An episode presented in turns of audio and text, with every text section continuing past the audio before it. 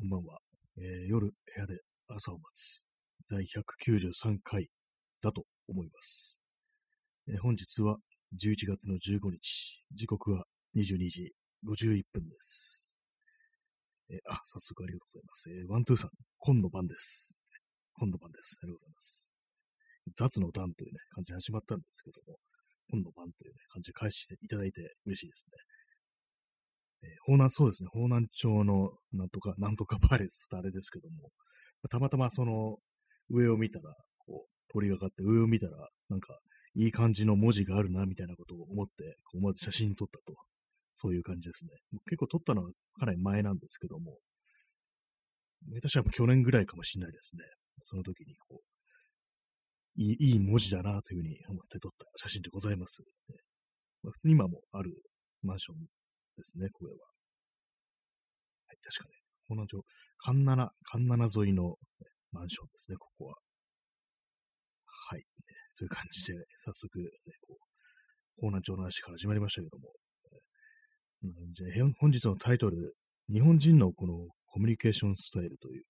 タイトルなんですけども、なんか今日、ね私のこう、友人がなんか言ったことでふと思ったの、言ってたね、こう内容からふと思ったのが、こう、ぱ日本人ってやっぱりこう、その、何でもそうなんですけども、なんかこう、あんまりこう、プラスのことをそのコミュニケーションについて、コミュニケーションに際してあんまこう言わないなっていうのがあったりして、結構その、まあ、特にね、今のこう中年世代とかそうだと思うんですけども、人をね、こう、あんまりね、褒めないっていうかね、なんかちょっと腐すようなことが面白いみたいな、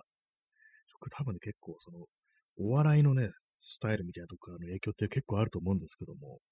本当なんか人を人とも思わない扱いをすると面白いみたいな、こうそういうのって結構あったりすると思うんですけども、ありまあ、それあの結構ね、年年配の世代でも、まあ、この国の人間そのものがそういう感じで、こう、非常になんかね、こう、下水コミュニケーションスタイルを持っているのではないないかみたいなことをふと思ったりして、まあ、私もね、も過去こういろいろ考えてみるとね、なんかそんな感じのことを、やり方でね、こう人間とコミュニケーションを取ってたのではないかみたいなことを思ったりして、まあ、それは本当にまあ、若い時とかだったりするんですけども、なんか身身も蓋もないことを言ったりとか、本当に何何かこうね、うん、あんまこう人を褒めないだとかね、なんかそういうようなことを、まあ、路悪的な感じっていうんですかね、そういう感じでこうなんか喋ったりするのがなんか面白いみたいな感じっていうのは割とこうあったりするんですけども、まあ、多分そういうのって今のこう、若い人たち、10代、20代とかその辺の人たちっていうのは、まあ全然ないんじゃないかななんてことをね、たまにまあ思ったりするんですよね。結構それが、あの、年上の人となんかこうやってコミュニケーションでしてると、なんかこう本当に、ね、こう言ったらですけど、つまらないこと言うなみたいなことを、それこそ本当に人を悪悪く言うとかね、まあ、芸人的ないじりっていうのがなんかこう、当たり前に、そう芸人でもないのにみんななんかそういう感じでこう、人をなんかね、ちょ見下したことを言うと面白いみたいな、なんかそういうような感じの感覚っていうのが、割になんか残ってるっていうのがあったりして、で、まあちょっと痛々しいなっていうのが、それがなんかこう、今もう通じないっていうのが全くわかんなくなってるっていう、そういうのがね、結構あるんじゃないかなっていうふうに思ったりして、まあ、いかんなと。本当ね、自分の中のそういうところ本当消していきたいななんていうね、そんなこと最近結構思ったりするんですよね。えー P さん、マウンティング。そうですね。まさにマウンマウンティングですよね。本当に、こう、特にね、男同士のコミュニケーション、まあ、これ女性とかにも向けられますけども、男男から。まあ、まずね、ちょっと馬鹿にした感じでいくっていう、それでなんかこ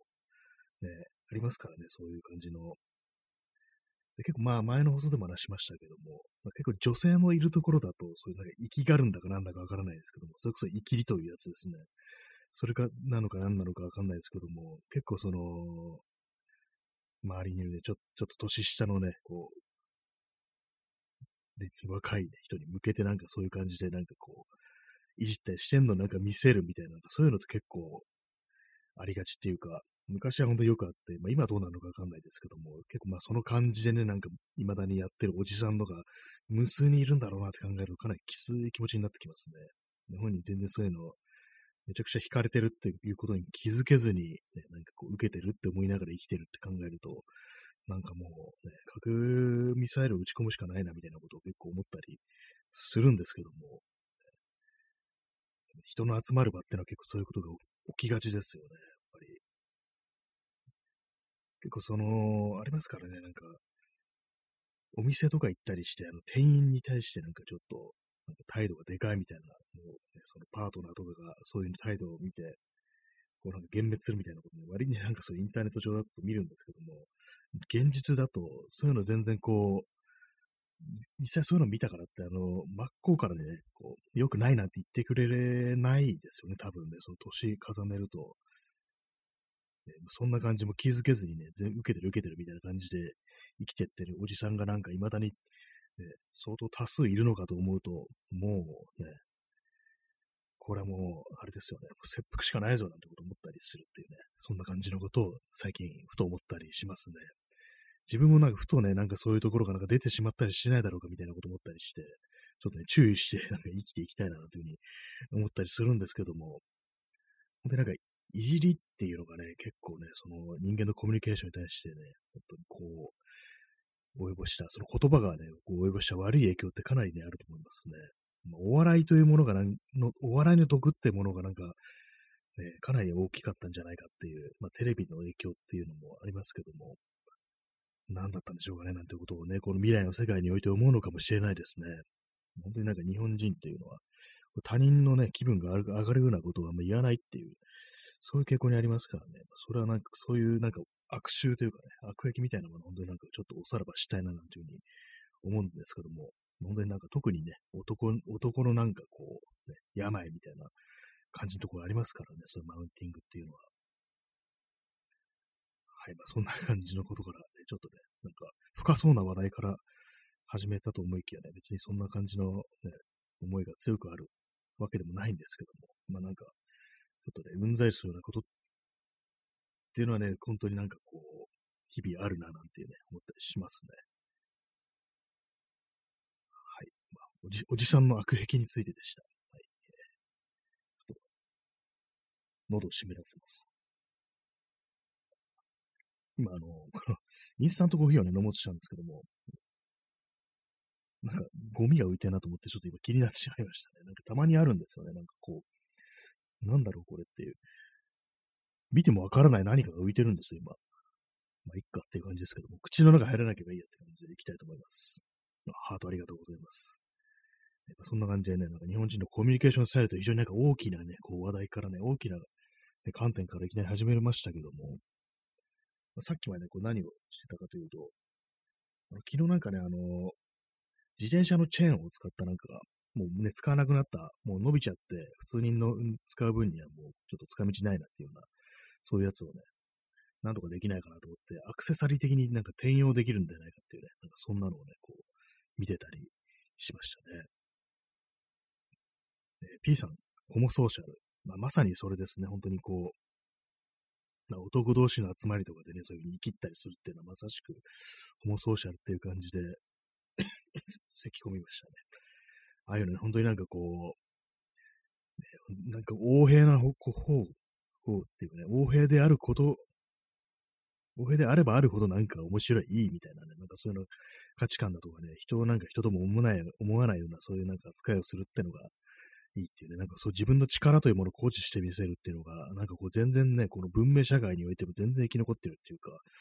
本当になんかこうテクノロジーが発展していっても、ますますなんかそういうのが強化されていくだけなんではないかみたいなね、なんかそういう絶望的な気分になる時とかね、まあありますけどもね、なんか、本当ね、なんかどうにかなる時が本当に来るんだろうかみたいなね、ことは、ちょっと考えてね、しまったりするんですけども、いつかね、こういう、どう、どうでもいいようなね、なんかそういう霧みたいなものから、我々人間が解放されることがあるんだろうかっていうね、ことを結構思ったりしますね。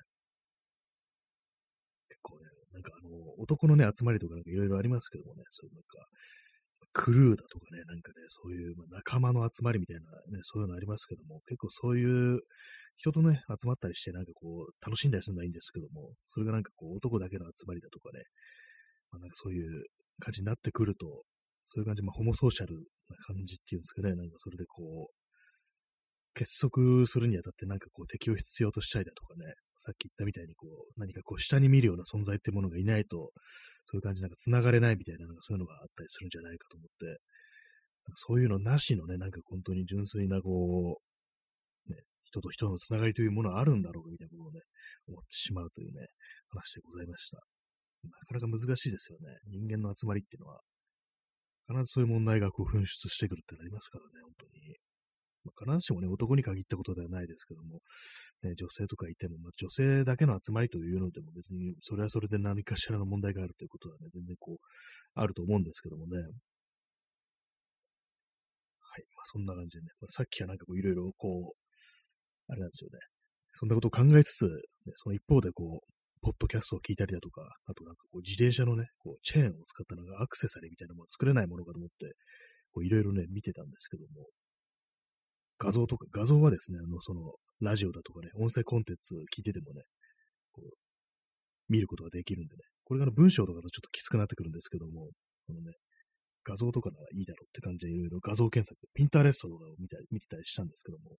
結構あれですね、その、使わなくなったバイバイクのチェーンだとかね、自転車のチェーンを使ってこういろいろ作ってる人ってまあまあいますね。私も昨日話したね、話では、こう、たまたまその道をね、聞かれた人からなんか、ね、こう見せてもらったなんていうね、そういうなんか、その街中エピソードみたいなのがあったんですけども、結構そのブレスレットにしてる人がね、まあ多いですね、やっぱり。あとなんかね、チェーンにつけるね、なんかこう、なんていうんですかね、あの、キーホルダー的な感じでなんかそういうふうに、ね、こうや作ってたりとか、そういう人がいるんですけども、まあ、やっぱりなんかこう一番作りやすいのはやっぱブレスレットみたいなのが一番作りやすいかなと。腕腕に巻くだけですからね、本当になんか素の状態でこう、チェーン、チェーンですからね、巻けるような状態になってますからね、ちょっとぐねぐね動くようになってるんでね、腕の形に沿ってこう、手首の形に沿ってね、こう、合わせることができるんで、まあ、それは簡単だなと思うんで、まあ、その辺からちょっとやってみようかなってこと思うんですけども、なんかこうやっぱあれですね、チェーンってなんか謎になんか昔の漫画とかで、なんか、ね、スケバンとかがなんか 武器として持ってるって、スケバンってすごい死語だと思うんですけども、何なんですかね、あれ。スケバンって何なんですかね。あの悪いね、不良のね、女の人ですよね。そういう人がなんか武器としてね、所持してるってのあったんですけども、ああいうの昔漫画とかで見るとなんかチェーン持ってんなぐらいのね、感じだったんですけども、いざなんか自分がこう自転車とかに乗ってみて、で自分でチェーン交換とかしてみると、これで殴られたら大変なことになるぞみたいなこと思いますね。かなり重いんですよね、あのチェーンっていうのは。で、なんか鉄ですからね、アルミとかではないですから、鉄なんでね、あれで、で、本当になんかこう、無知みたいにしならせてね、バシンときたら、かなりのダメージだと思うんですよね。頭とかに食らったら結構シャレにならないような感じなんでね。まあ、武器として転用するのはね、ちょっとあれですけども、防御としてね、鎧としてああいうものをね、使っていくっていうのは、なんかそういうちょっとあのマットマックス的な感じの面白いかもしれないっていうね。こう手首を守るみたいな感じで、さっきブレスレットって言いましたけども、そういうのはちょっとね、あの、細い感じじゃなくて、まあ、そのままチェーンをね、こう、一、一重にね、巻いてるとね、あれなんですけども、二重三重にこう、なんかこうね、作っていったら、もうこれはもう防具として言えるんじゃないかっていうね、なんかこう、手首に巻いてるガントレット的な感じですよね。なんかこう、そういう手首をなんか衝撃から守るみたいな、意味あるかどうかわかんないですけども、なんかそういう観点でもってね、なんかこう、身につけるものを見ていくっていう、ね、鎧みたいな、甲冑みたいな観点、防御力の、ね、観点でこういろいろ見ていくっていうのもちょっと面白いかもしれないですね。よくあのなんかこう、まあ、またしてもね、その、すいません、あの、文明崩壊とかね、そういうような状態のフィクションとかね、それこそマットマックス的なのこう世界ではね、こう、そういうね、バイク用のプロテクターとか、そういうものを、ね、なんか防御するためのね、鎧的な感じで転用してるってね、結構見たりするんですけども、それこそバイクに乗るときのプロプロテクターみたいなのをつけてますからね、あのマットマックスとかで、主人公がね。ああいう感じでなんか、あの感じでこういろいろなんか物を作っていくのって割に面白いんじゃないかっていうものですね。バイクのね、バイクじゃない、あの、車のタイヤとかをね、なんかね、鎧みたいにするなんていうのがね、そういうのありますからね。だからその、自転車のチェーンとかをね、その身を守るために、身につけるなんていうのもありかもしれないです。ただめちゃくちゃ重いですけどね、本当に。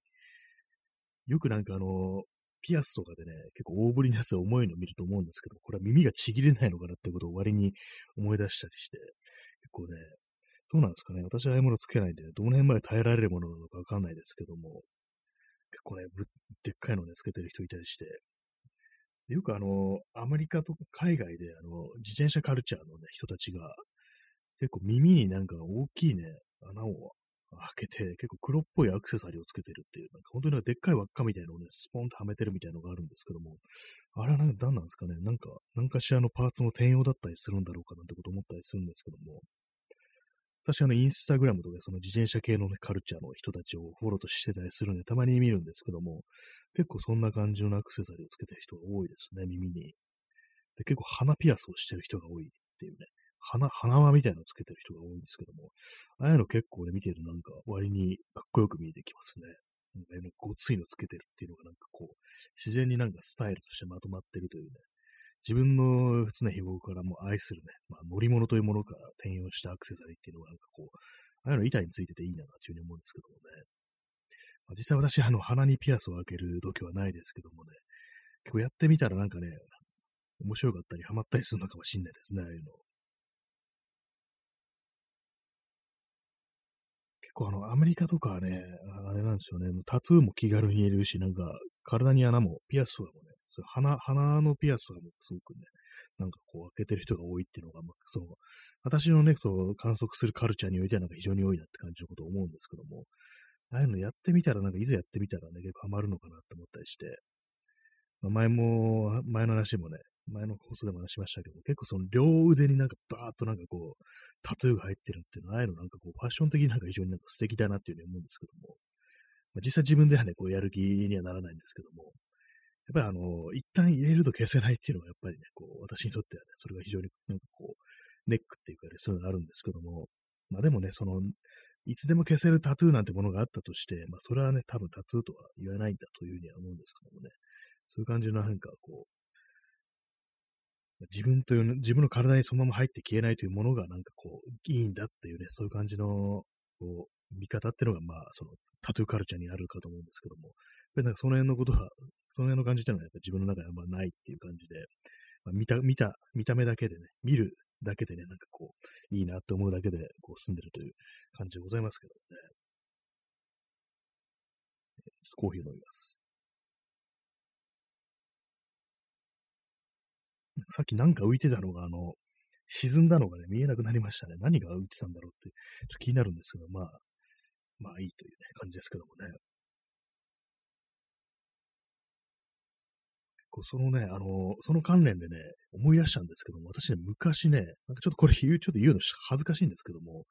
昔なんかね、ちょっとなんか気まぐれなのか何なのかね、シルバーリングってものをね、買ったことがあったなというふうにね、こうね、思い出してね、ちょさっきそういえばと思って、引き出しをね、見てみたらね、ありましたね。ありましたね。なんか、そういえばこんなん買ったみたいなことをね、思い出してね、すごい久々にね、引っ張り出してきました。で、今装着してますね。えー、お兄さん、飲んでしまったのでは、えー、水さん何かな？そうですね、飲んでしまったかもしれないですね。何が浮いてたのか、何が浮いてたんですかね。何かなっていうの、本当あれですよね。見えないんですよね。多分ね、唇に何かついてたかもしれないですね。あの、夜ね、夕飯あの、あれを作ったんですよ。あの、チャーハンを作って、で、チャーハンで、あんまりね、具があんまなくって、こう、ネギがなくって、まあ、なんかこう、ちょっと、普段と違うもの入れたいなと思って、あれを入れたんですよね。豆板醤を入れて、で、しかもちょっとあのー、古くなってる豆板醤で、普通に賞味期限切れてるやつなんですけども、結構半年ぐらい前に切れてるやつなんですけども、まあ、辛いもん大丈夫だろう的な感じで投入したんですね。で、まあそのさっきあのチャーハン、夜にチャーハン食べたってことで、唇になんかついてたかもしれないですね、その時のあれがなんか。それが沈んでるという可能性もあります。まあそして飲んでしまったという可能性もあるんですけども、まあ、だとしたらね、別に食べ物なんでね、問題はないかと思うんですけども、でもね、なんかね、結構あの、今の時期、あの、普通になんかたまに小林とかね、蚊が飛んでるって時あるんですよ、東京では。まあまあね、日差しとかあって暖かいんで、ま、まだいるのかをかわようみたいなこと思って、確か昨日とか普通に潰しましたからね。まあでもその虫的な何かではなかったんですよね。な何かのね、かけら的なね、なんかよくわかんない、ね、感じだったんでね。まあ、そういうなんか、言う、なんか虫じゃないと思いたいです。おそらく、ね、大丈夫だと思います。気になりますね。まあ、そんな感じですね。何の話をしてたのかな。そうそう、あの、シルバーリングというものが昔持ってたというね、あるんですけども、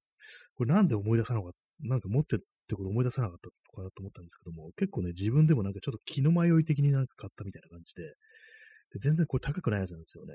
確かね、もう高円寺だったか上野だったか、もう結構なんか自分の記憶曖昧なんですけども、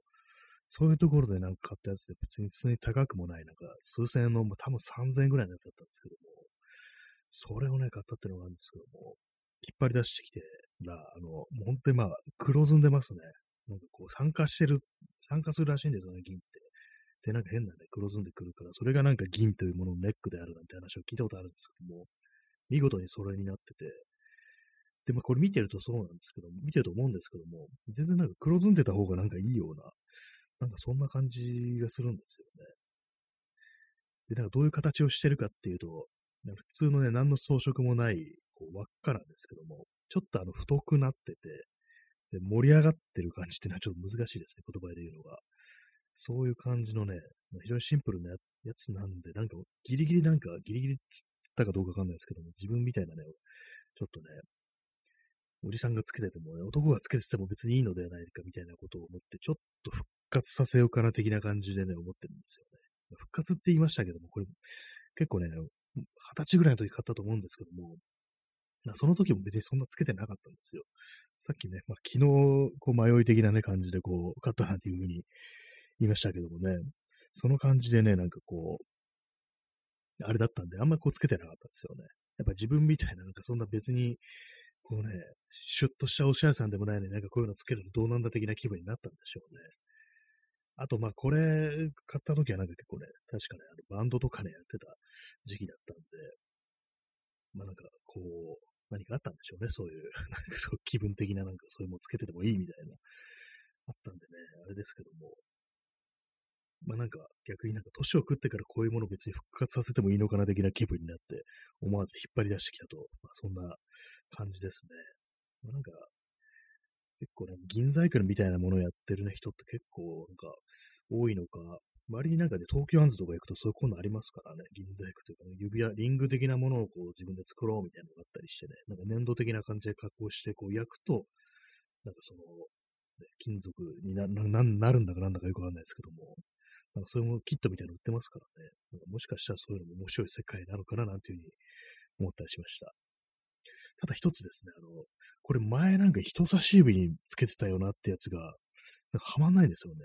太く、太くなったのかなっていう指が。ね、指って太るのっていう感じですけども、私も二十歳の頃と比べたらもう体重20キロぐらい増えてますからね。20、20キロ以上増えてますからね。ちょっと言ってたら恥ずかしいですけど、25キロぐらい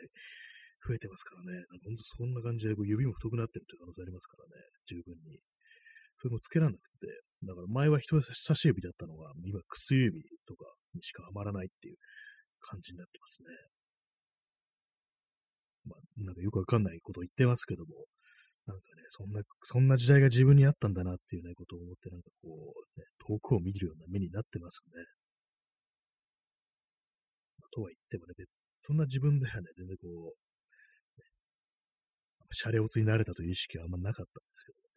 このシャレオツという表現はまず古いんですよね。おしゃれを逆逆にね、ひっくり返して、シャレオスなんて言ってるのがちょっと若干恥ずかしいかもしれないですけどもね。えー、XYZ さん、え、ええやん、ありがとうございます。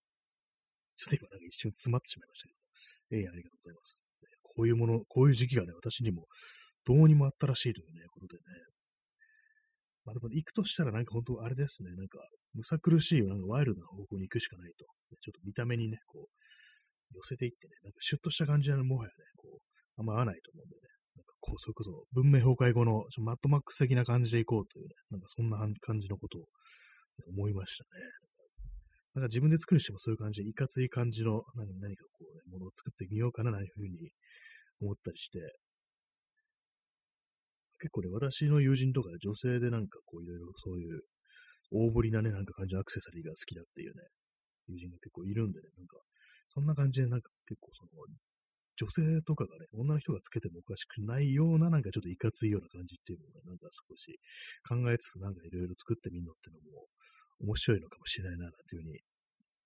思いましたね。えー、XYZ さん、えー、ワイルドな人が指輪もありそうですよね。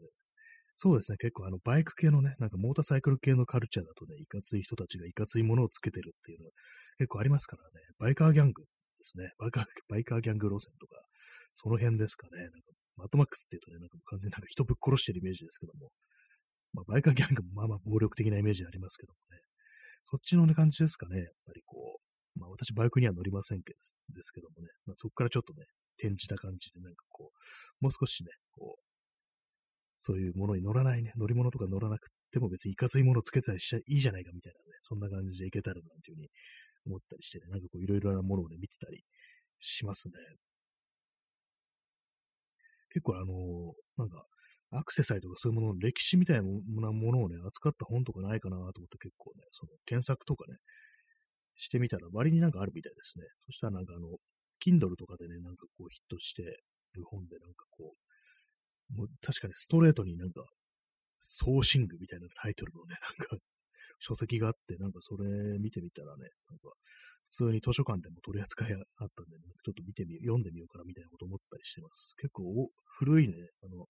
古代の時代のからのそういうアクセサリー、ソーシングの歴史みたいなものが書いてある本っぽかったんでね、まあ、買わないで借りるんだって感じですけども、なんかね、そう、そまあ、図書館にあったものですからね、ちょっと読んでみようかななんていうふうに思ったりしてますね。この放送では非常にね、なんかこう、図書館というものをすごくね、こう活用してるね、そんな放送ですね。皆さんもね、あんまりこう図書館というものあまり行かない人もいらっしゃるかもしれないですけども、結構ね、いろんな、失礼しました。今、今、指輪がまさに落ちました。シルバーリングが、キーボードの上に。ね、まあそういう感じで、図書館ね、あんまり行かないっていう人もいるかもしれないですけども、結構ね、あの、実際によってはね、その検索とかね、できるってとこもね、まあ今は普通に当たり前にあるのかもしれないですけども、でパソコンからね、そのウェブサイトにアクセスしてどういう本の扱いがあるのかっていう検索できるね、なんかそういう図書館もたくさんあるんでね、それであの、普通にあの、会員な、会員っていうかね、そのカードを作ってると、そのウェブ上から予約できるっていうのも、あるんでね、そういうところでね、結構楽に予約とかできるんでね、その感じでこう、いろんなね、こう書籍に手軽に触れることができるというね、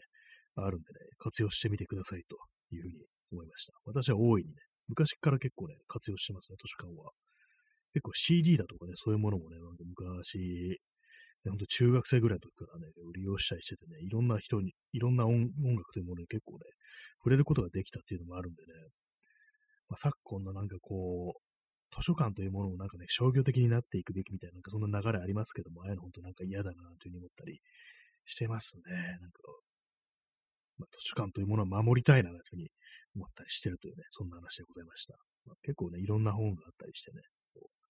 漫画とかも置いてあるんですよ。谷口次郎の漫画だとかね、杉吉原の漫画だとかもね、そういうものなんかあったりしてね、なんか、結構私の周りでもね、なんかそういうの活用していろいろ読んだりしてるよなんていうね、友人も結構いますね。えー、お兄さん、アンコール、アンコールいただきました。今日は、じゃあそれであの30分ね、再びあの、いつも通りその5分休憩をいただいてからまた始めるという形で、第2部をやりたいと思います。アンコールというやつもあったんですね、この、これ、これ呼び方がわかんないです、いつも。そのスタンプっていう風にね、画面上言ってますけどもね、そうなったんですね。そういう感じで、あの、本日、さらには30分ね、皆様お付き合いくださいという感じでね、いきたいと思います。そして、ハート、連打、先ほどからありがとうございますというね、ところでね、あるんですけども。まあ、あの、図書館はね、ほんといいですよ、本当に。私はまあ自分のね、あの、自分の住んでる区しか行かないんですけど、多分場所によってはね、なんかその、勤務先とかね、そういうところがあるだとか、まあ、普通にあの、ね、住んでなくても利用できるっていうね、なんかそういう図書館も自治体によってはあると思うんでね、確かなんか港区とかなんか普通に住んでなくても、ね、行けた、港区だった文京区だったかとか別に住んでなくてもなんか借りることできたような気もするんでね、なんかそういうのを調べていただいて、もういろんなところにね、いろんなこう使えるものがあるというね、そんな話でございました。図書館はいいぞっていう話ですね。図書館啓蒙会ですね。なんかこう、そんな感じで、とりあえず、一旦こう30分のところでね、こう第1部終了という感じで5分程度、ね、休憩いただいてから、ね、皆様もね、トイレ休憩など、ね、していただいて、そしてあの、飲み物とかね、組んでいただいてって思いましたけど、井戸から組んでくんくんのかって話ですけども、なんかね、お茶とかね、入れて、それからまたという感じで、またお付き合いください。それでは、あの、第1部は、とりあえず終了です。はい、えー、第2部の開始でございます。えー、時刻は23時28分です、えー。お兄さん待ってた。ありがとうございます。えー5分程度お休みを、お休みというか、まあ、休憩をいただいてから始めたという感じなんですけども、まあ、特にあの私はトイレ休憩などで行くこともなく、普通に座って、こう、ツイッターなどを眺めておりました。で、こう流れてきた話、なんかあのー、またなんかあのね、ちょっとあれですけども、なんか温泉娘とかいうね、なんかこう、PR のためになんかこう、あれですね、なんかアニメっぽい絵の、ね、あれでなんかこうあって、で、そのなんかこう、キャラクターがなんかどうなんだ的な感じでこう、ね、少し燃えてるみたいなね、のを眺めたりしておりました。え、P さん、ツタヤ図書館。ああ、そうですね。ツタヤ図書館、邪悪な図書館の最初のあれですよね、本当あれが、あれがなんか、最初の確かあの、九州の方の竹尾市でしたっけ？なんかあの、何、何県だかちょっとあんま覚えてないんですけども、竹尾市ですよね。佐賀県だったかな。なんかそこでなんか最初になんか誕生したような気がするんですけども、あれがなんか本当に結構もう前になりますけどもね、でも邪悪な図書館の第一歩っていう感じでしたね、あの図書館が結構ね、私の周りでもね、周りっていうかそのツイッターのタイムラインでもなんだこれみたいな感じのことをね、言ってる人がいて、確かに思いましたね。あれがなんか普通になんか全国にこう、毒が回ってきてるみたいな、そういうのは結構思ったりしますね。はい。今なんか急にあの温泉娘なんとかっていうね、話をしましたけども、その娘っていうね、字がひらがなで娘って書いてあるんですよ。で、なんかふとね、思い出したんですけども、ちょっと、なんか2週、1週間か2週間ぐらい前に見た夢で、なんかあの、全然突拍子もないね、あれなんですけども、何の意味もない話なんですけども、夢の話ですから、なんかあの、エレファントカシマシの曲に、スパルタ娘という曲があるっていうね、なんかね、全然なんだかわかんないですけども、なんか夢、そういう夢を見てて、なんか私は夢の中の私は、そう、なんかこんな、こんな曲あったな、なんてことをね、思いながらなんかこう、聞いてるんですけども、検索者そんな曲ないですよね。意味わかんないですかね。なんだスパルタ娘っていうね。娘がひらがなで3文字娘なんですよ。スパルタっていうのも、ま、その夢の中のニュアンスでは、スパルタっていうとね、スパルタ教育だとかそういう感じでね、こうビシバシなんかこう暴力も自殺みたいなね、感じでやるってイメージありますけども、そのスパルタはですね、普通にあの古代ギリシャのスパルタっていうね、あれありますよね。あの男はみんななんか戦闘員になるっていうね、兵士になるっていうそういう国。そのスパルタなんですよね。で、なんだよ、そのスパルタ娘っていうね、曲はって感じですけども、なんかその夢の中では普通に曲が流れてきてて、こんな曲だったみたいな感じでね、なんかちょっとその、うっすら私の頭の中でもね、それ、そのね、曲みたいなのが未だに流れてるんですけども、まあ、それだけでした。その温泉娘というね、なんか字面を見て、その、ちょっと前に見た夢でね、なんかエレファントカシマシにスパルタ娘という曲があるみたいなね、なんか謎の夢を見たところことをね、ふと思い出したというね、話でした。えー、水さん、聞いてみたいっていうね、はあ、聞いてみたいですかね。これはもう私がもう歌うしかないっていうふうに思いましたけど、ちょっと恥ずかしくて歌えないですね。変な、変な曲です。なんかすごい、エレファントカシマシの、昔のエレファントカシマシにありそうな曲って感じで、なんかこれ適当に作ったな的な感じのね、曲ですね。って言ったらあれ失礼ですけどもね、なんかそんな感じの夢を見たという話をね、急に思い出したというね、話でございました。全然その温泉娘云々の話をしたいというわけではないんですけどもね。はい。そんな感じでね。まあ、先ほどあの図書館のね、図書館というものは非常に使えるというね、話をしておりましたけども、でその前は、こうね、アクセサリーというものをなんか作ってみるのもいいんじゃないか。でそういうのがこうね、シュッとしてなんかおしゃれであるという観点だけじゃなくて、こう、なんか防御力を高めるみたいなね、こうそういうなんかワイルドな方向に行ってもいいんじゃないかなっていうね、ことを思ったと。で、まあ、女の人がそういうのをつけるっていうのも、なかなか面白いことなんじゃないかなと思いますけどもっていうね、話をしましたね。自転車のチェーンは武器に使えるというね、話でございましたけども、実際ああいうものを喧嘩に使った人がいるんですかね。漫画の中でしかね、ヤンキーの漫画の中に出てくる、ね、女、女性のね、不良、女性の不良って言い方もなんだって話ですけども、そういうのね、キャラクターが持ってるというね、イメージありましたからね、チェーンで持って攻撃するっていうね。はい、チェーンの話でした。ね、チェーンはいろいろ使えるぞっていう感じですけどもね。結構あの、YouTube でその、チェーンのブレスレットを作るっていうね、動画を見てみたんですけども、なんかその動画見、なんか長いんですよね、なんか見てたら。え ?20 分ぐらいやるんだみたいな感じで見てて。で、なんかすごいね、なんかこう板を切り出してるんですよ。で、見てたらどうもそのチェーン自体を作るってところ始まってるみたいで、で私の想定してたのは、あの、使わなくなったね、そのバイクだとか自転車のチェーン使わなくなったやつを転用して、リサイクルして、そのアクセサリーにするってのを考えてたんで、まさかこの人、チェーンそのものを作るのかって感じで見てたら、本当になんかチェーンを作ってて、そこからね、作るなんてかなり気合が入ったね、ものを作るなと思ったんですけども、そうなんだっていうね、リサイクル的なあれじゃなくてね、チェーンの形をしたブレスレットっていうね、チェーンモチーフのブレスレットっていう感じでしたね。確かにまあ別にそこから作ってもいいんだよなっていうね、ことはありましたね。はい。まあでも本当なんか YouTube ってなんか何かを作ってる人も結構ね、なんか惜しげもなく動画としてね、アップしてくれてるんで、結構まあ参考にはなりますよね。DIY とかね、そういう時とかなんか結構いろいろ私チャンネルとかね、いろんな DIY チャンネルとか見ますけども、結構ね、参考にしてるの、参考っていうかね、まあこう、あそういう感じで作るんだ、みたいな感じのことはね、割となんかこう、インスピレーションの元みたいなね、まあ、そういったら大げ大げさですけども、そういう感じでこう見て、見たりね、してますね。結構よくなんか YouTuber というものはね、こう存在の黎明期みたいな感じは、なんか本当になんかもうしょうもないなんか商品レビューみたいな、よくなんかあの開けるだけのね、パッケージを開けるだけの動画みたいなのって結構あったりしてね、なんか、なんだこれみたいな感じで結構揶揄されがちな対象ではあったっていうような、ね、そういう動画とか、ね、やる人がなんかこう、そういう感じであったと思うんですけども、なんかそれからなんか月を経るにあたって、こういろいろなんか、そう、そういう工夫というかね、面白い、ね、そういうものをなんかこうどんどん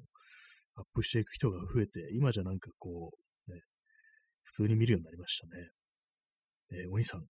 人の作業風景はなんとなく眺めてしまいます。本当にそうですね。私もそうですね。なんか気持ちいいというか、なんかこう、テキパキとなんか作業したりとか、なんかこう、細かい部分までね、こう、凝ってね、こだわって作業してる人、なんか作ってる人の、ああいうの見るのって本当になんか、すごく、なんか癒しみたいな感じってありますね、結構。私よくなんか物を直すやつもよく見るんですね。DIY だけじゃなくて。結構あの、靴を直したりとか、あの、革靴のね、底の張り替え、ソールの張り替えみたいなのをやってるね、なんか職人さんみたいな、そういう動画とかも結構見たりして、ああいうのなんか見るのって非常になんか面白いなっていう風に感じますね。人がなんか作ってんの見るのって結構いいですね。ちょっと咳込みます。あれですかね、豆板醤のダメージですかね。なんか妙にちょっとあの、ね、喉じゃなくてなんか肺のあたりなんか、肺のあたりって聞くとやばいですね。お前まさかって感じですけども。なんか、なんかね、結構、ありますよね。辛いもん作ってて、あの、油の中に唐辛子とかね、鷹の爪とかね、放り込むと、結構もう即座になんかこう辛いものがね、こうむ、むわっと上がってきてね、すぐになんかこう、咳き込んだりむせてしまうっていうのが結構あるんですけども、唐辛子の攻撃力ってかなりありますよね。昔あのなんか凍傷にならないために、こう、山、雪山とか登るときに靴下とかね、中にこう、唐辛子をね、入れて、その、ね、そうすると、まあ人、人体が反応してね、熱を持つんで、凍傷になりにくいなんてね、そういうのがあったりして、こう、そういう対処法があったらしいですけども、確かあの、えー、八甲田山とかでね、なんかそういうようなことをしてた人は、あの、凍傷にならずに済んだみたいなふうになったと思うんですけども、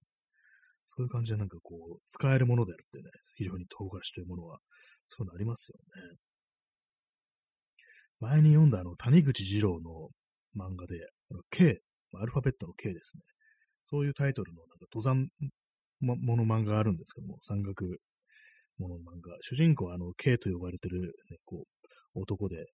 こう、チベットだと思ったと思うんですけども、では、現地では、この伝説的なこう、シェルバみたいな感じで、こう、生きてるね、そういう男なんですけども。で、まあ、たびたびなんか山で遭難した人を助けに行ってくれみたいなそういう依頼があって助けに行くんですけども、その中でこう、高い位置でね、こう、身動き取れなくなってた、ね、こう、若い登山家を助けに行くんですけども、その時もう、凍傷になるのを防ぐために、こう、袋の中に唐辛子を、ね、たくさん入れて、それでバシンバシンね、その足を叩くんですよ。その凍傷になりそうになってる。それで、こう、凍傷を免れるっていうね、やつがありましたね。こうだんだんね、今ね、何も感覚がないだろうが、そのうち、ね、燃えるように熱くなってきて、痛がやくなってくるぞっていうね。そしたらもう凍傷ならないで済むから大丈夫だっていうような、そういうシーンがありましたね。唐辛子と凍傷っていうと、その谷口次郎の K というね、漫画を思い出しますね。結構あの、確かね、南米とか、まあ、メキシコとかだと思うんですけども、生の唐辛子早食い競争というかね、早食いというかね、どんだけ食えるか大食い競争みたいなのがね、あるっていうなんかニュースがなんかたまにあるんですけども、あれ、何なんですかね？あれ知らないんですかね？私なんか結構ね、あの、唐辛子とかね、食べるとすぐになんかこう、胃腸に来るタイプなんですよ。もう即座になんかこう、ダメージ来る感じで、結構ね、なんかその辺のカレー屋さんとか行って辛めのもの食べると、もうね、1、2時間後にはもう結構来てるみたいなことが割にあったりしてね、割とその辺なんか外でなんか食べたりすると警戒してたりするんですけども、そういうね、なんかすぐ、ね、ダメージが来るようなタイプの人間なんで、そんな感じで、ね、そう、大食いとか出て平気な人ってのは一体どういう風な胃腸をしてるんだろうかっていう思うんですけども、やっぱああいうのもね、慣れな、慣れなんですかね。それとなんか、成長するっていうかね、子供の頃からそういう辛いものをたくさん食べてて、やっぱりこう、胃腸の慣れっていうものは結構あるんですね、かねと思うんですけども、結構ね、あ、P さん、辛さよりも油が原因説。ああ、油によって、確かあの、唐辛子ってなんか油に溶けるんですよ、あの辛味成分っていうのが。それでなんかさらに、まあ、まあ、単体だったらそうでもないのに、その油がこう、ね、介入することによってよりなんかこうダメージみたいな、それありそうですね。確かにその油に移って油が原因になってっていうのは結構ありそうな気がしますね。そう考えると、その生で食べるっていうのは、こう、油ないもんですから、普通にそれだといけるのかっていう気がしますね。確かにそれあるかもしれないですね。えー、P さん、カレーは油が多いのです。で、まあ、そうですね。本当にそうですね。あれって本当に作った後洗うの大変ですからね。私はトイレットペーパーね、ぐるぐるって巻いて、なんかそう、ざっと鍋をね、こう拭う感じで対処してますけどもね。結構そのスポンジでそのまま洗って、なんかスポンジが終わってしまったみたいな話を聞きますけどもね。私はその、キッチンペーパーだとかトイレットペーパーでグワーって拭ってから、こう、洗うって感じしてるんで、あれなんですけどもね。確か油多いから油系、油経由の辛み、辛さ成分っていうもので、こう、よりなんか胃腸がダメージを食らうっていうのは、まあ、ありそうですね。今日ね、作ったあの、チャーハンもね、結構油使いますからね、チャーハン。鉄のね、鉄の鍋、鍋で、フライパンで作ったんですよ。あれなんかやるとなんかこう、チャーハンっていうのは非常にパラパラになっていいっていうふうに言いますから、チャーハン作るときは必ず鉄のね、フライパンで作るんですけども、そうすると鉄はあの、こびりついちゃうからあの油をたくさん使うってなりますからね。油多めでまあ毎回やってるんですけども、それ原因っていうのもありそうですね。油、油も、油そのものもね、なんか胃もたれとかしますからね。なんかこう、ね、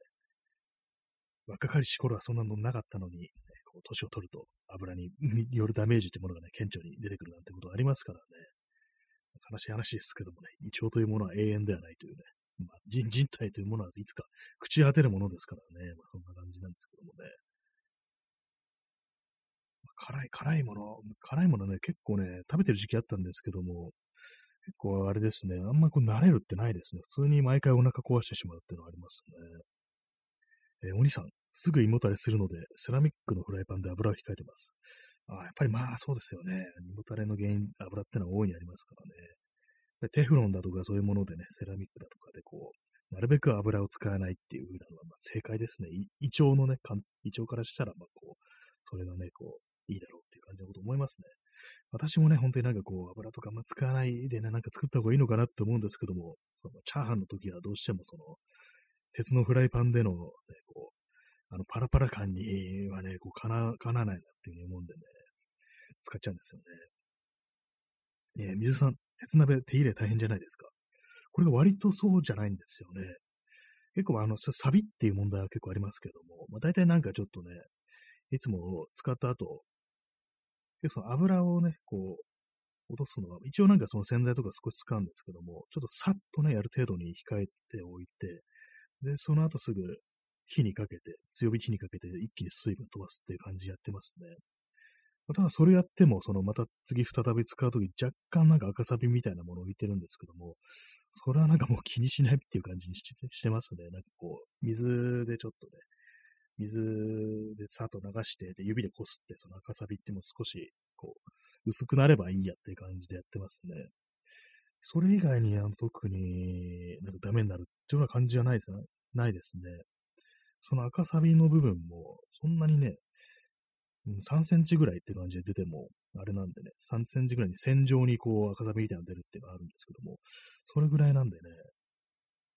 多分あの鉄鍋って使えば使うほどなんかその油ってものが染み込んでいくというかね、こう馴染んでいくっていう感じがあるんで、最初は大変かもしれないですけども、多分ね、使えば使うほどその楽になっていくとは思いますね。まあ、ただ油手間はやっぱりこう結構たくさん使わなきゃいけないっていうのはありますけども、前になんかこう、ね、あのネットの記事やその鉄鍋の手入れで、これ、そのプロの、なんかこう、料理研究家みたいなのを書いてるのがあったりして、なんかあの、バーナーみたいなの使ってなんかこう、ベとか落としてるみたいな、そんなのをこう、見たような気がします。で、あとなんか洗っちゃいけない、洗剤を使って洗っちゃいけないっていう、そういう意見もあるけど、それは別に洗った方がいいですよみたいなことを確か書いてあったような気がしますね。確かなんかね、ノートの記事で、あの、ウェブサイトのノートですね。ちょっと多少悪評ありますけど、ノートね、あの、サービスには。それでなんかこう、料理研究家の誰かがね、書いてましたね。その鉄鍋の手入れ。コツをね、つかめば大丈夫だみたいなことを書いてありましたね。私はその、ざっとね、こう、洗って、うっすらなんかこう洗剤ね、こうつける感じで洗って、まあ、多少はいいやって感じで、あとはまあこう、火にかけてすぐ水分を飛ばすっていうぐらいで、まあまあいけてるという感じですね。まあ、最初最初はね、ちょっと結構いろいろ大変なのかもしれないですね。最初なんか焼き入れみたいな感じで、使う前に強火でなんかある程度こう、何、何かこう、野菜のくずみたいなのも焼かなきゃいけないっていうのはありますからね。まあ、そういうあれはありますけども、ある程度まあ使っていくと多分大丈夫になってくるっていう感じですね。まあそう言ってもあれですね。まあ、あんまこれ日常的には使ってないですね。本当に強火じゃないとっていう料理の時だけ出てくるっていう感じですね。その他結構あの、テフロンのやつを使ってるんですけども、やっぱりでもあれもどもどかしいですね。あの、強火にできないですから、なんかあんまこう、すぐにね、こう、火が回らんな、みたいな感じで、なんか炒めてるというよりなんかこう、ね、なんか似てるっていう感じになっちゃったりするときありますね。なんか醤油とかで投入してると、これなんかいなんかジューって言ってる感じよりなんかこう、うっすらとなんか似てるような感じになってるなっていうのこと思っちゃったりするんですけども。まあでも中華料理とかね、あの火力が大事だとされる料理はなんか当たり前のようにね、こう、ものすごい高火力でね、一気にやるっていうのが当たり前になってますけども、ああいうね、なんか、店のね、料理とか、中華料理のお店とかで、あの、非常に強いね、火でもってやるっていうね、業務用のね、あれですからね、あると思うんですけども、それまあ、大火力じゃないとできない料理ってものまあまああるんだなっていうね、と思いますね。家庭用のね、普通のコンロの火力だと、そのチャーハンとかでももうちょっと足りないのかなと思うんですけども、まあそれでもね、鉄鍋を使うとまあまあの感じになるっていうようなことはね、思うんで、あれですけどね。まあ別にチャーハンにこだわらなくても、あの、ピラフとかでね、あの炊飯器でなんか作るっていうようなことも覚えていったらいいのかもしれないなと思うんですけども、いまいちその炊飯器でそのピラフ的なものを作ってあんまりこう美味しいのができたことがないんですよね。よくたまになんかね、気まぐれでなんかこうやったりするんですけども、なんかこう、ベタっとしてしまうっていうか、普通にご飯を固めに炊くってことはできるんですけども、それなんかいろいろ具とかね、なんかいろいろ追加し、油とか追加していって、ちょっとね、なんかパラッと炊き上がったなんかピラフ的なものを作りたいなと思うんですけども、どうにもうまくいかないっていうのがありますね。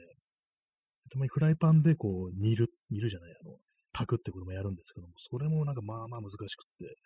まあ奥が深いというか、まあ、ジャポリカ米だとちょっと難しいのかもしれないですね、あの炊くっていうのは。やっぱりこう、インディカ米のね、あの、潮流種、あの、粒が長いやつでね、ああいうやつじゃないとちょっと、あれなのかなと思うんですけどね。まあ、そこまで私、料理に、ね、こういうこといろいろ言いながらそこまでね、料理にこだわってるタイプじゃなくて、まあ、最終的にあんまりうまくいかなくても、食えればいいや的な形、感じになってね、あんまりこう試行錯誤しない人間なんでね、大体、まあなんかこう、適当な感じで終わってしまうんですけども、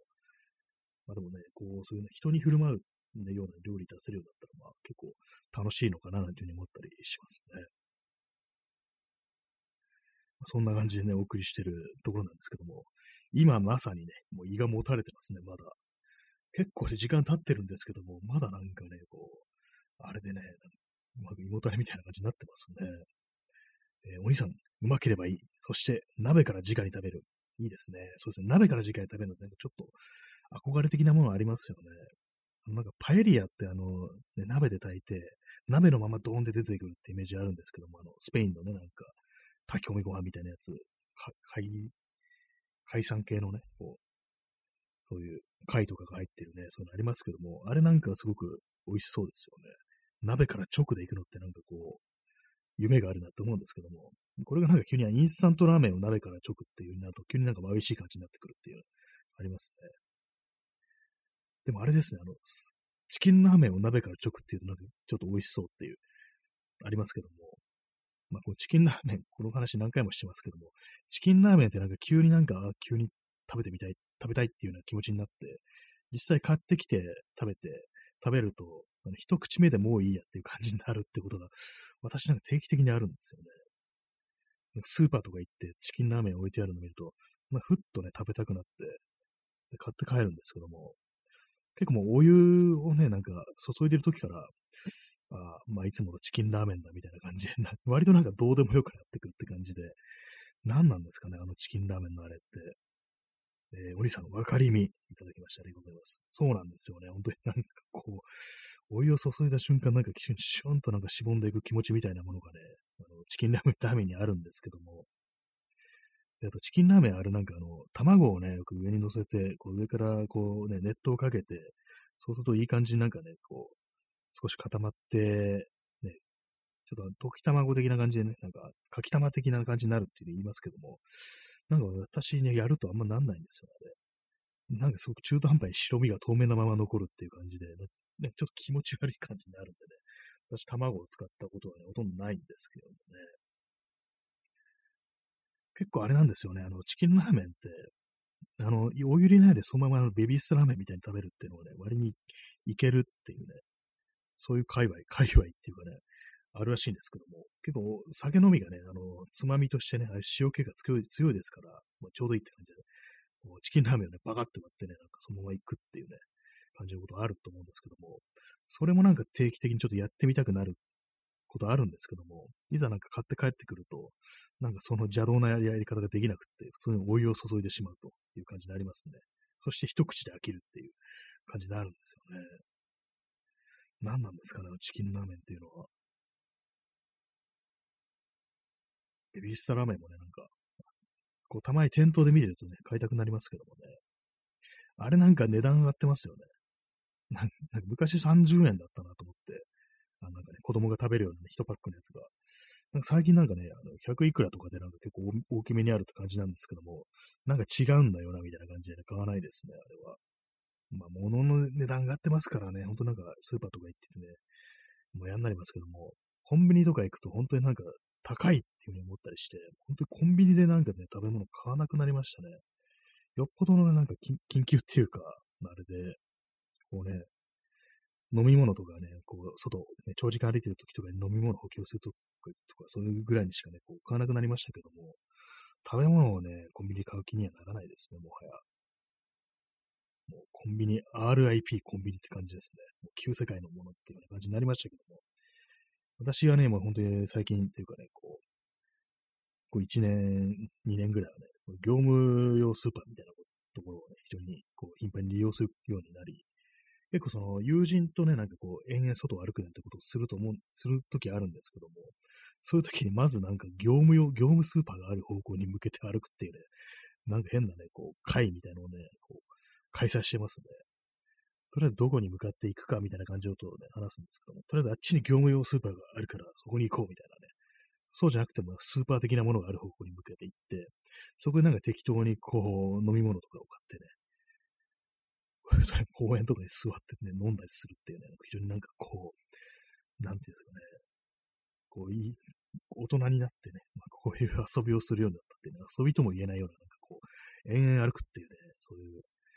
なんかこう、中年通り越して一気におじいさんっぽくなったな、なんていうね、感じになる、なこと思うときあるんですけども、非常にこれいいですよ。やっぱり、スーパーで何かを買って、その辺に座って食べるっていうね、このコロナ禍に適応したなんかレジャーですからね、こういうの。非常に面白いのでね、皆さんやってみてくださいというね、話でございました。飲食店に行けないのであれば、外でなんかそういう風にね、飲んだり食べたりすればいいんだっていうね、感じですね。そしてなんか最近なんかその外にね、なんかこう、外を歩くたびなんかアイスをね、食べるっていうなんか謎の習慣がちょっと出来上がりつつあって、もう先月とかね、もう10月だったんですけども、まあ、先月10月当たり前ですけども、10月にね、10月に私あのガリガリ君を3本食べるというね、異常行動にこう及んだことがありましたね。その業務用スーパー的なとこ入ったらね、ガリガリ君がね、48円ぐらいだったんですよ。もうだったらね、2本一気に行くかみたいな感じでね、買ってね、もう、外出てすぐね、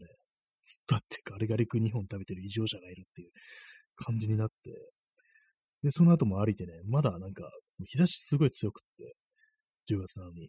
それでも普通にも T シャツとかでもね、汗だらだらかくみたいな感じになっ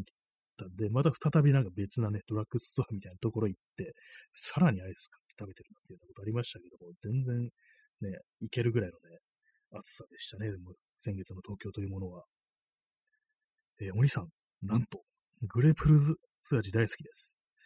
あ、ガリガリ君、グレープフルーツ味あるんですね。私、それ多分食べたことないですね。私ね、今年食べたのはやっぱり、あの、ソーダ味でした。でしたっけ？水、水色のやつですね。あのプレーンのやつですね。普通のやつと、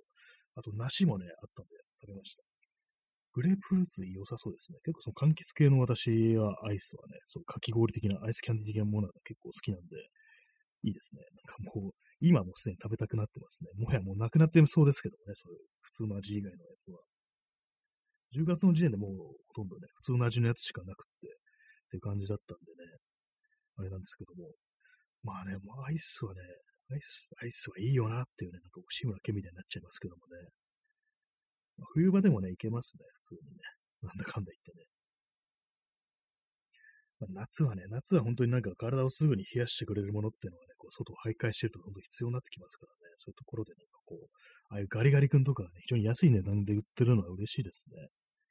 そういうなんか飲み物とかね、飲んで水分補給するよりなんかガリガリ君食いまくってた方がいいんじゃないかみたいなことをね、思ったりするんですけども、もう去年ね、去年の夏あれなんですよ。あの、まあ、この話3回目ですけども、コンビニでそのガリガリ君買ってたら、結構8月ですね。もう真夏だったんで、あれだ、もう汗だくだったんですけども、ガリガリ君1本買ったら当たりが出て、ですいません。まあ、その時イートインでね、食べてたんですよ。そのコンビニの。で、まあ、イートインでそうやって食べたら、当たりだって思ってね、持ってったら、持ってて、まあ、もう一本もらったんですけども、そしたらもうそれ、そのガリガリ君も当たりが出て、すいません、また当たり出たんですけども、みたいな感じのことをレジのね、こう、店員さんに言って、もう一本出してもらって、計3本、連続で食べたなんてことありましたね。その時さすがにちょっと冷えましたね。さすがに3本一気っていう感じで。まあ、店内でね、あの、エアコン効いてたんでね、涼しかったんですけども、こんなことあるんだと思いましたね。連続でこう、2回当たるっていうね、ことがあったりして。まあね私ね、こう、当たりというものを引き換えたの多分ね、もう小学生ぐらい、最後小学生だと思うんですよ。大人になってから、そのいい年の中年になってからね、ガリガリ君をね、連続2回引き換えるなんて、そんなね、ことになると思いませんでしたね。子供の頃はね、確かね、こう引き換えたのはね、近所のね、なんかね、駄菓子屋みたいなね、お店あったんですよ。なんかこう、食料品店みたいなね、そういうところでね、なんかこう、引き換えたのが最後の記憶だったんですけども、それがまさかね、こう港区のね、港区のコンビニでなんかね、こう、ガリガリ君引き換えるね、中年になると思いませんでしたね。当たったんだから、お前、引き換えない、引き換えないのね、もったいないですからね。まあでも、ガリガリ君グレープフルーツ味がね、多少気になってきましたけどね。まだあるんでしょうかっていうね。でも、梨を食べたとき、ガリ梨なんていう風にね、略されてますけども、梨はね、梨はなんか結構その、まあ、さっぱりしたね、上品な味ですけども、やっぱりなんかこう、ガリガリ君といえばサイダーだろうみたいな気分になりましたね。こう、暑い時にはね。サイダー味、サイダーにしかない味ってありますからね。なんかこう、郷愁を誘うようなね、こう夏の味だみたいなそういうのありますからね。梨っていうとやっぱちょっとね、秋になってくるという感じなんでね、こう、暑い時期というよりはなんかこう、もう少し落ち着いた感じの、ね、夏の終わりみたいな感じになりますから。まあ、そんな感じでお送りしてまいりましたね。本日の第2部でございますけども、最終的にアイスの話が始まるという感じでね。まあ、食べ物の話はいいですよね。食べ物の話、誰も傷つかないっていうね、ところありますけどもね。今度逆にあれですね、なんか嫌いな食べ物特集みたいなことをでもしてみようかなというふうにと思いました。皆さんも嫌いなものというものをね、も持ち寄持ち寄るわけじゃないですけども、そんな話していく。逆にマイナスのね、食べ物の話っていうね、そんな話をしてもいいかなっていうふうにふと思ったんですけども、お兄さんお疲れありがとうございます。そんな感じで、えー、さよなら。